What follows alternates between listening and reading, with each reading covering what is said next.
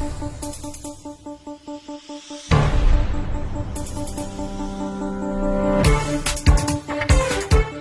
is The Rational Perspective. I'm Alec Hogg. In this episode, Peter Hain on Mandela, Ramaphosa, and white South Africans.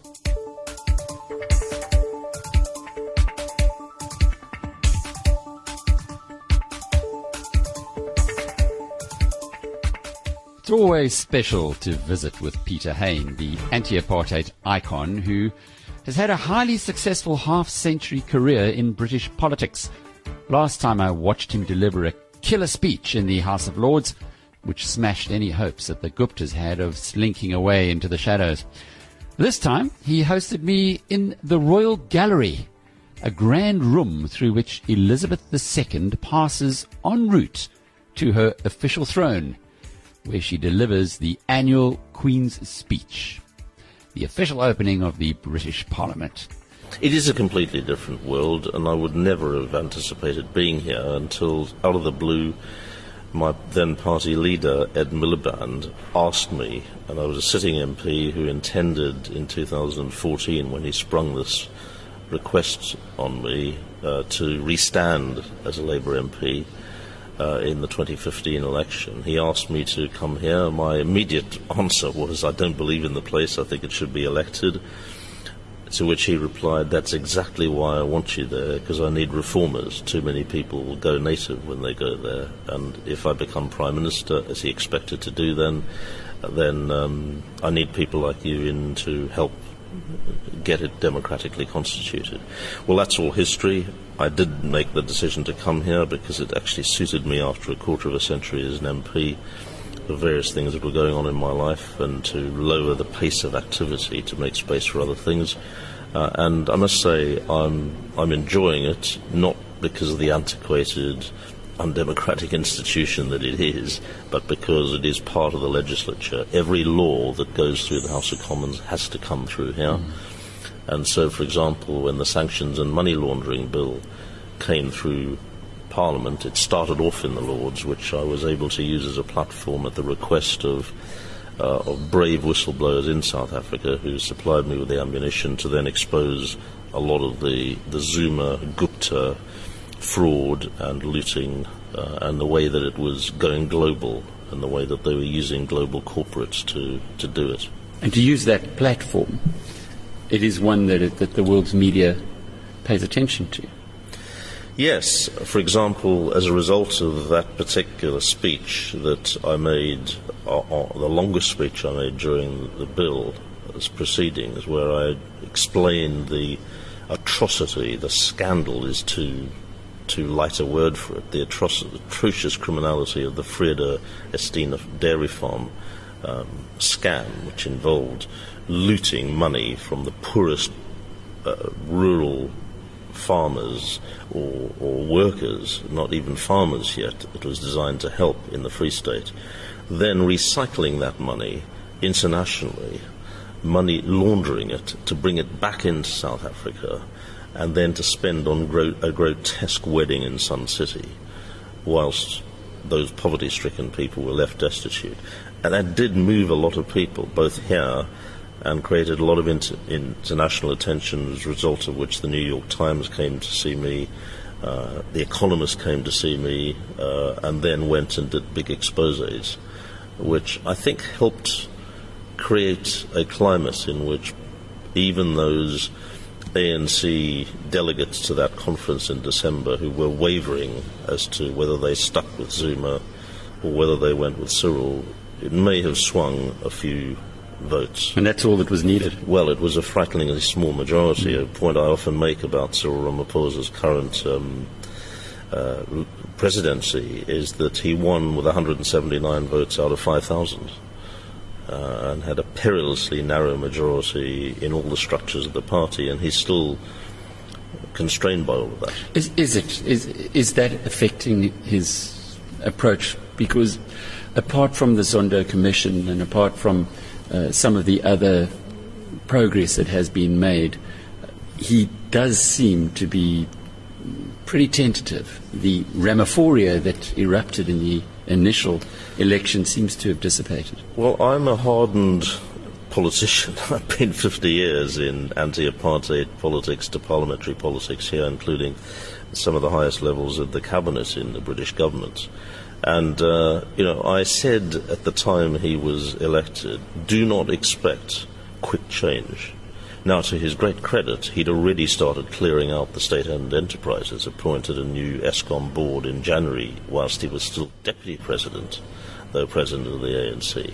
So he'd started that job very quickly. But I said, you know, there is a change in any system, and I've experienced it as an insider in the British government, uh, where we have a much longer tradition of parliamentary democracy, and South Africa is a young democracy. We have a much more established uh, and grounded system of administration and civil service and government that is not as easy you know, much more difficult to uh, manipulate uh, in, in a corrupt way, in the way that President Zuma and his cronies were able to do. Um, and so, you know, don't. And yet, it was very difficult to get change. Very difficult as a minister. People don't understand how difficult it is for governments to change things, even when your motives are absolutely, uh, totally, totally correct, as I believe Cyril Ramaphosa's are even when you've got a majority, even when you've got everything going for you, as the early years of the Blair government did with a massive majority and so on, it is still difficult to shift the system. So I, I think expecting quick change under Cyril was always going to be uh, disappointed. You stick with him, you keep pressuring him. Civil society helped bring about that change. The independent media, including the BizNewses and the Daily Mavericks and so on, helped create that change. I think a strong civil society should keep the pressure on Cyril, but not expect him to do the impossible. As you might expect, our conversation soon moved across to Peter Hain's superb book on his friend, the South African leadership icon Nelson Mandela. I love this punchy, well written 196 pages on the man who changed a nation's destiny.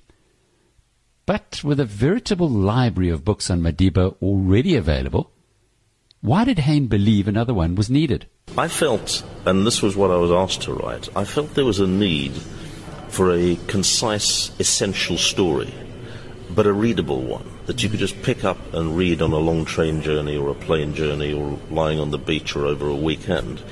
And there are wonderful books on Madiba.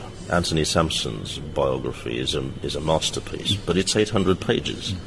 And Madiba's own Long Walk to Freedom is a brilliant book, but it's 800 pages. I wanted to write something where, whether you're a student or a pensioner, whether you're young or you're old, whether you are well informed or you're half informed but interested, you can just pick it up uh, and read it. And it was difficult to write but I've always, and, and I drew on a lot of um, a lot of work, particularly the Anthony Sampson book, and of course Long Walk to Freedom itself. But I, I have a, a mantra myself, and I teach about this. One of the subjects I teach at Wits Business School, where I'm visiting professor, is that if you've got a, if you've got something to say, you've got to be able to say it in a form that catches people's attention that if it's in writing is readable rather than too dense, too packed with information and facts that people start to lose the flow on. Uh, and so that's the way I approached it, to try and get people to turn the page. And I found it a fascinating enterprise because I learned a lot in writing it that I didn't know, a lot of things I didn't know. And I came to understand uh, Nelson Mandela in a much deeper way than I, th- than I thought I understood him pretty well, and I was privileged to have been a friend um, in his latter years, uh, as my parents had been in the late 50s and early 60s in Pretoria. But uh, I found out a lot about him that I didn't understand before, and I wanted to transmit it to just the the average reader rather than the highly informed intellectual or you know, incredibly well-informed journalist. You didn't get distracted. I think that was the, uh, the, the thing that impressed me most. and it's so easy to get distracted in his life. Take Bram Fischer as an example, uh, the, the great friend of his, the advocate, the, the man who made sure that Madiba didn't die or wasn't, wasn't executed. You mention him, but you don't get distracted and go off into Bram Fischer's whole uh, uh, life story. It, remains very focused, and I think that to me as a reader, uh, when I read a book on Mandela, I want to find out more about Mandela, and you achieved that. Well, that's what I hoped. I do, I hope, also explain to the lay reader, especially the British reader or the American reader, because it's been published there too, or a new edition's, an edition's been specially printed in India, who admire the, the icon but want to know the story. And I didn't want to really be distracted, although Bram Fischer's role, of course, was crucial, not least in the Rivonia trial when he pleaded with Madiba to not make the, the, famous statement from the dock where he said he'd be prepared to die for his belief in a non-racist society um, because he was worried that it would lead to his execution. And it is an interesting question as to why it didn't and why the state uh, or the judge on his own or a combination of the two, we never know the truth about that, at least I don't, um, decided that life, life imprisonment was a better sentence mm. in the circumstances. A very prudent decision, I think, at the time, but one in the end that saved South Africa. So I tried to kind of just zero in on the subtitle of the book, The Essential Story, His Essential Life. When one studies another human being in this way, as you do when you write a book, you would also leave it with a, a number of lessons. What did you come away with? Well, first of all, I say in the preface that I was not an impartial observer. I'm not a. Uh, I don't approach it as a, as a, a journalist would. I, I was a, a, participant in the anti-apartheid struggle and therefore a partisan in in my uh, my admiration for Nelson Mandela. Uh, but um, I think it's important not to not to hero worship him I mean, he was the first to say, uh, you know, I'm no saint, and he wasn't. Uh, his personal life, certainly before he went into, into prison and, uh, and, and, before he got married to Winnie, you know, was pretty. He was very much a man about town, and he was very much uh, a, uh, a, popular amongst women and so on. Um, that's not to criticize him, it's just to make a statement about him that he was not a saint. The thing I learned most about him was his his sense of his fortitude um, and his resilience and the way that he learned. He became a leader. He went into prison as a leader, but he came out as a leader of his country. He went into prison as a leader of the freedom struggle, as a burly freedom fighter. He came out as a wise leader trying to build a one nation South Africa. And that, I think, was a very important uh, lesson for leadership. The other thing that I came to understand, and it is associated, is leadership, and I again teach about this at Wits Business School. I distinguish between leadership and followership. And I really came to understand this. I'd sort of been kind of intuitively, intuitively finding my way in there through my own experience. Madiba was a leader, not a follower of his uh, followers. Uh, leadership is often, weak leadership often does exactly what your followers want you to do because it keeps them happy, they're your constituency, and you need them because they're your base, and you wouldn't be there were they not to have confidence in you, and to be able to sustain that confidence is important, as, uh, as I know, having been a member of parliament. But he was also willing to do what he thought was the right thing, and invariably proved the right thing, uh, even when he was advised not to do it. And leadership is sometimes doing what your closest confidants and advisors, and in his case, party members, uh, advise you not to do because actually it was the right thing to do for the country. And the classic example was the 1995 World Cup final, mm. where his closest associates said, if you don that Springbok jersey and wear that Springbok cap, you will be wearing the symbol of apartheid on the rugby field, as it had been, as it had been for generations. But he knew it was the way, at a, a, year into his presidency, with his own legitimacy still very fragile with the white community, it was able to, it was able to seal the deal with the white community, which he needed to do to govern for the whole of the country. It's often suggested that Cyril Ramaphosa was Mandela's favourite, that he has the same approach towards a non-racial South Africa nation building, but we haven't seen any of that, and certainly the white community in South Africa right now is feeling very nervous. Uh, there's there's a lot of emigration. There's a lot of money that's leaving the country. From what you know of this man, and from what you know of his favourite, because that's what Ramaphosa was, how would you advise those people who are very fearful right now? Well, first of all, I do think and, I, and it was no accident that he made that clear in his opening speeches that Cyril Ramaphosa is in the Mandela tradition, that he is trying to re establish the Mandela legacy. Um, but to deepen it with economic transformation and addressing the land reform issue and so on, which I think is important to do. But I can well understand why the white community is um, feeling uh, feeling insecure at the moment, but that's been happening for quite a while. I mean, that, that has been happening for quite a while, uh, including since the transformation. And I think the reasons for that are complicated. You know, we're both from the white community in South Africa, and the white community had the most privileged existence in the world, and it's not easy to come to terms with the loss of that privilege even though objectively you believe that what happened with the uh, abolition of apartheid was the right thing for the country and for you, you know, the opportunities for your kids and the opportunities for you maybe if you're younger are not what they were. And nor can they be. But I think the white community's duty, if it can, and I make no, I'm not giving any lectures to any individuals. What happened to me was an historical thing. I didn't find myself in Britain through choice. I found myself in Britain because we were forced into exile as a family by the apartheid government. Um, so I'm not I'm not judgmental on anybody for choosing to live in London rather than South Africa, but I do think if you think the future of South Africa is um, dependent primarily on high quality skills, and economically that must be the case in the modern world of globalization, then the flight of skills acquired through the social capital invested in you in South Africa, white or black, is a big problem for the country. Mm.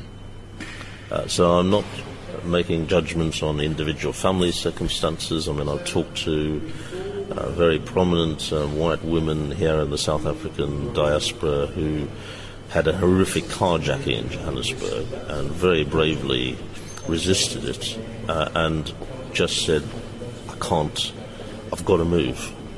Otherwise, you know, maybe all of my nine lives will be used up, and maybe I've used them up already.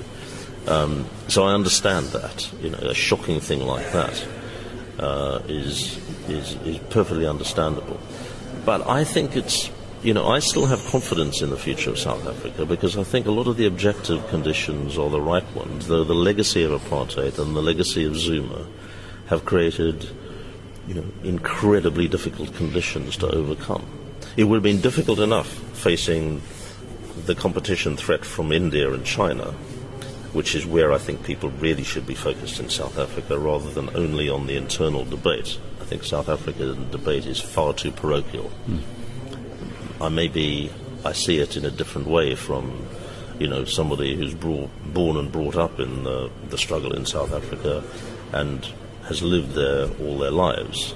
But I do because I'm you know have a global perspective because of my circumstances.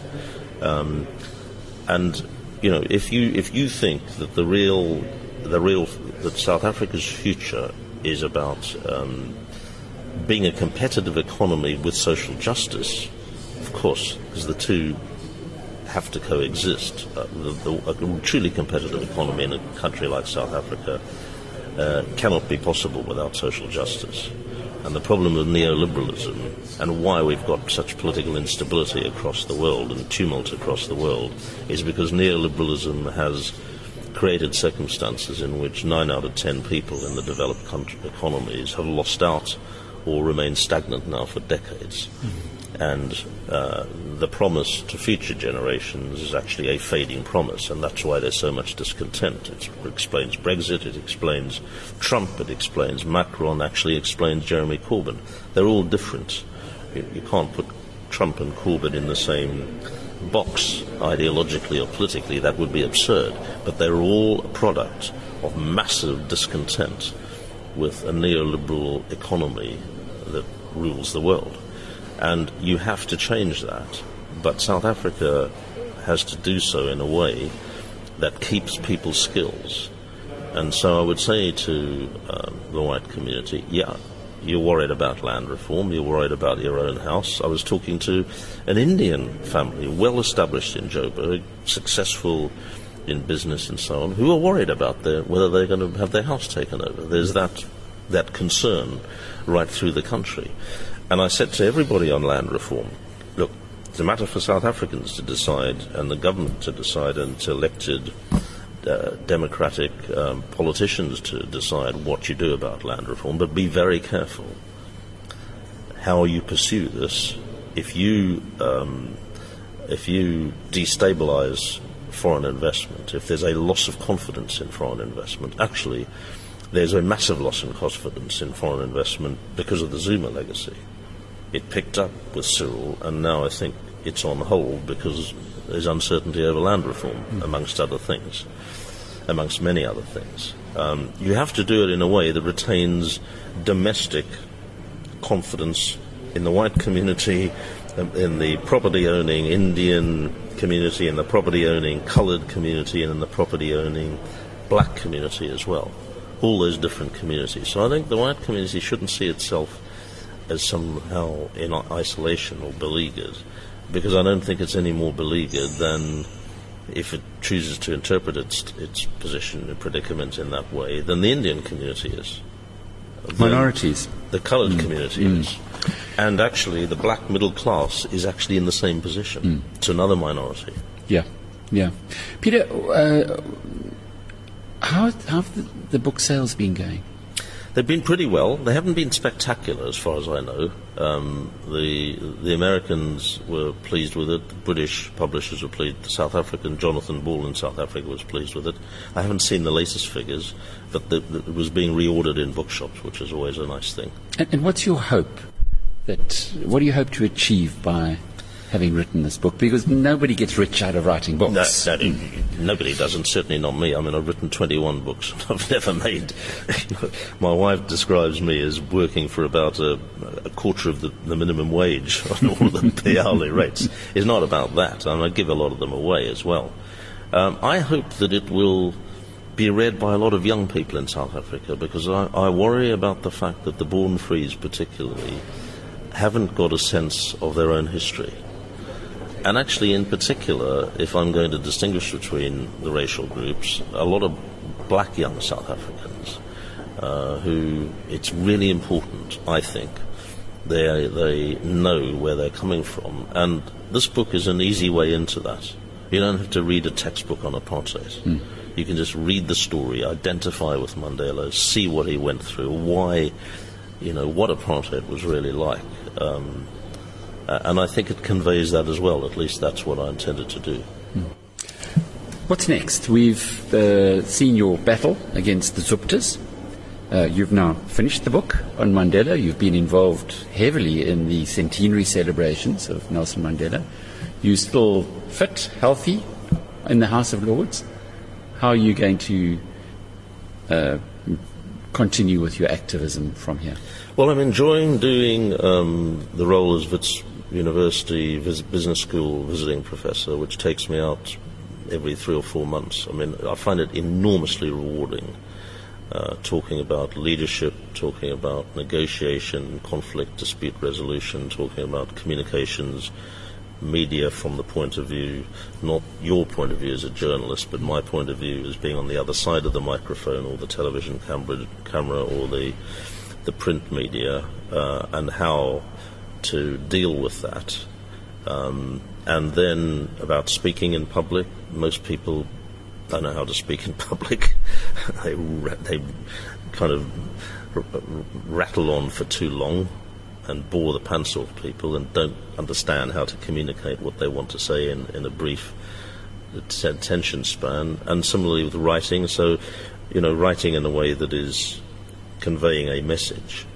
Um, most writing is too long, of all descriptions, and uh, so I'm enjoying that because I feel that's a small way of having had a lifetime's experience from the grassroots of politics and struggle to the highest levels of government and now in, in the Lords, if I can convey some of that and pass it on as some of the insights, then I think I can still make a difference. So, I mean, making a difference is, and that's what Nelson Mandela also taught me. He has this wonderful quote that I start the book with and I end it with, uh, just as a reminder that, you know, the purpose of life is not just to be there, it's to make a difference.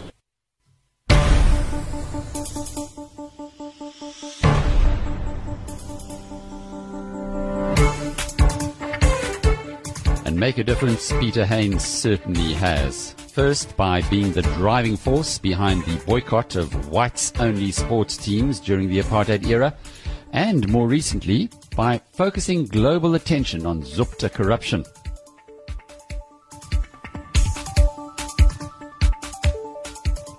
His book on Nelson Mandela might not have quite that kind of seismic impact, but it is indeed another meaningful contribution.